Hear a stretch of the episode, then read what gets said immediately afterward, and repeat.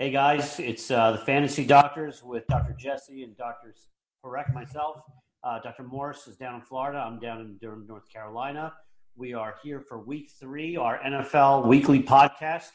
Jesse, our Yanks, my Yanks, and your Sox are dueling it out again tonight. Yeah, uh, my I think my my Sox peaked a little too early but uh, I'm hoping that's not the case. And uh, they have a tough series in Cleveland this weekend, and uh, I'm hoping my we'll, we'll worry because we need to peak. So we'll see what happens. I I know I, I I'm a little worried. Let's put it that way.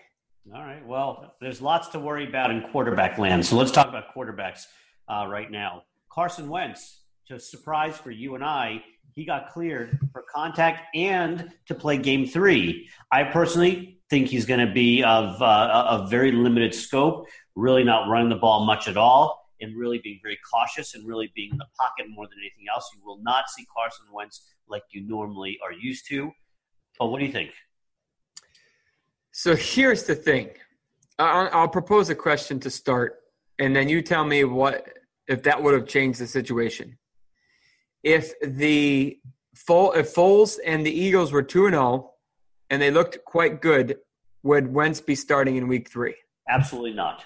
He would not start. You would not rush him to start. And you and I know these two ligament knee injuries, you know, you need 12 to 14, 16 months. This is this is soon. This is too soon.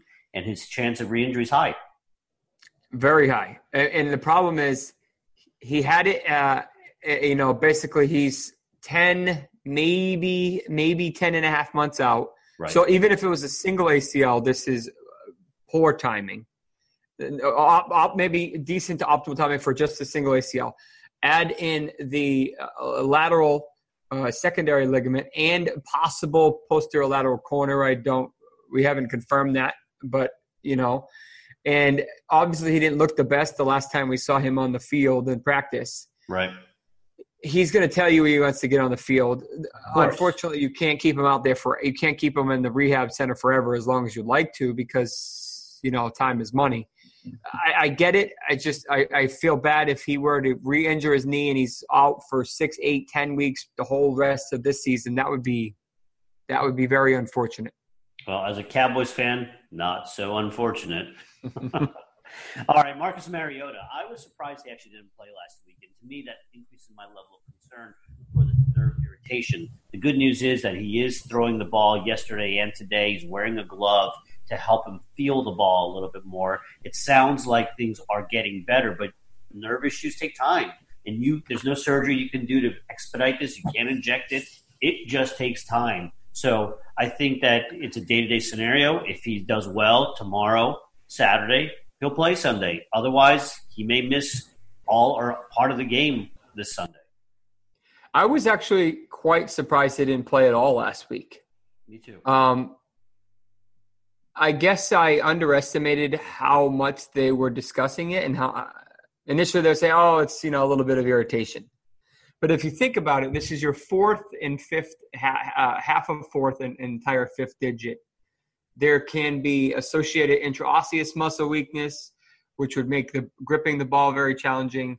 Uh, putting any type of velocity on the ball, especially if you're trying to hold the ball and you can't use your fourth or fifth digits, or you're trying to, but you can't uh, appreciate it.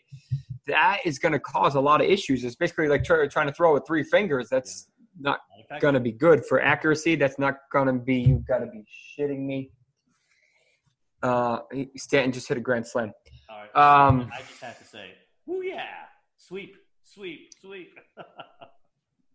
oh, I, uh, Did I just drop the mic? Uh, uh, we're moving on. Um, talk Aaron Rodgers because Aaron Rodgers surprised me. I mean, listen, I knew that he was going to put up a, a, great game. He was very limited in running, three attempts, eight yards, not normal Aaron Rodgers, but still effective the curious thing is Aaron Rodgers was kind of down on his knee this week, but I do think that he'll play, and I don't think it's going to be an issue. And every week that goes by that he plays and he doesn't have an issue is to his benefit, although he's one tweak away from taking a big step back. No, I agree. I mean, I'm concerned about Rodgers only in the respect that reports came out this week saying if he continues to play on it, it's going to get worse. What that makes me think of is that it's not just a simple MCL and a bone bruise. This may be a little more.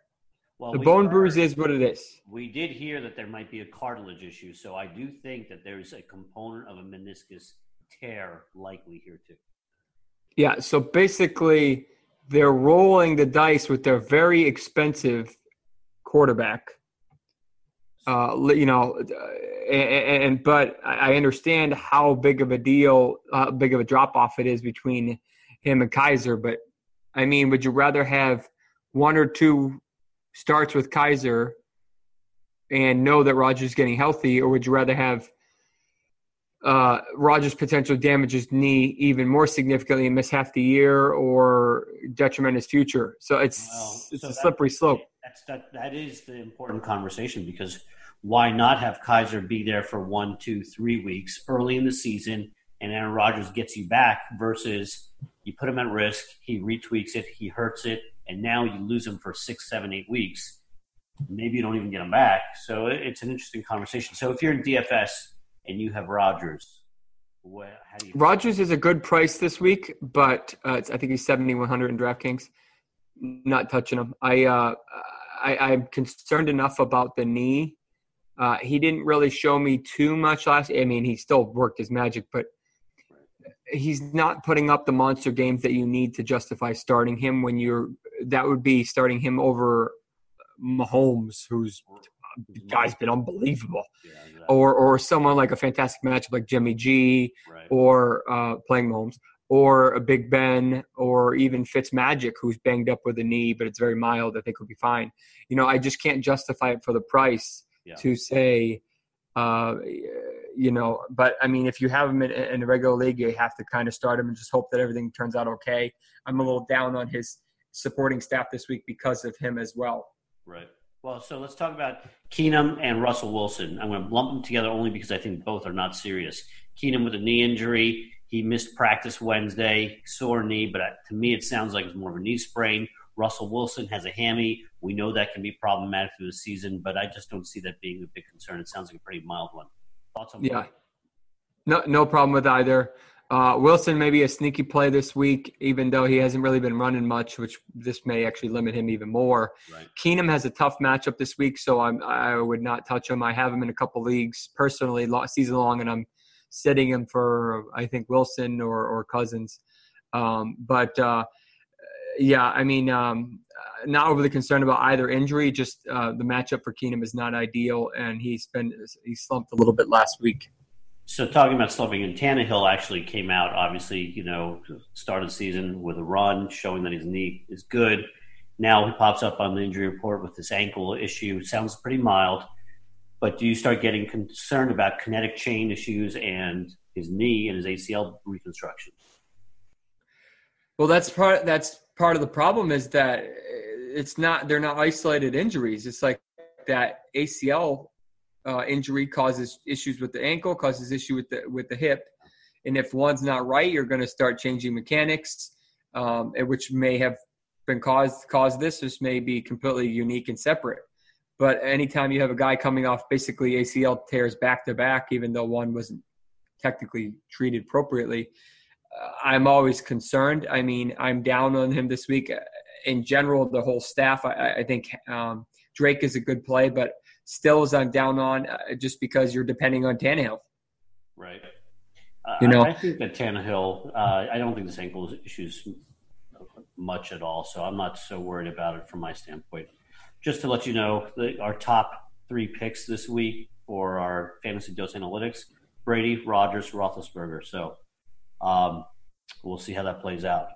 Uh, guys, this is our quarterback wrap up for this week, week three. I'm Dr. Parekh, joined with Dr. Morse. If you like the video, give us a thumbs up, subscribe to the channel. On, on the podcast, if you're listening to us, drop uh, some some feedback so that people can find us.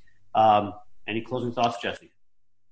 Uh, check out the Fantasy Dose. It's a really cool analytics uh, piece that we have. Um, it basically is allowing you to uh, pick and choose uh, all the uh, different data and, and it can kind of really take an in-depth look at their injuries and how it's affecting their play and and whatnot. Um, and uh, do us a favor and just subscribe to the podcast and to the uh, to the YouTube channel so that uh, uh we'd love to hear your thoughts. Awesome. Till next week, guys. All right, guys. Take care.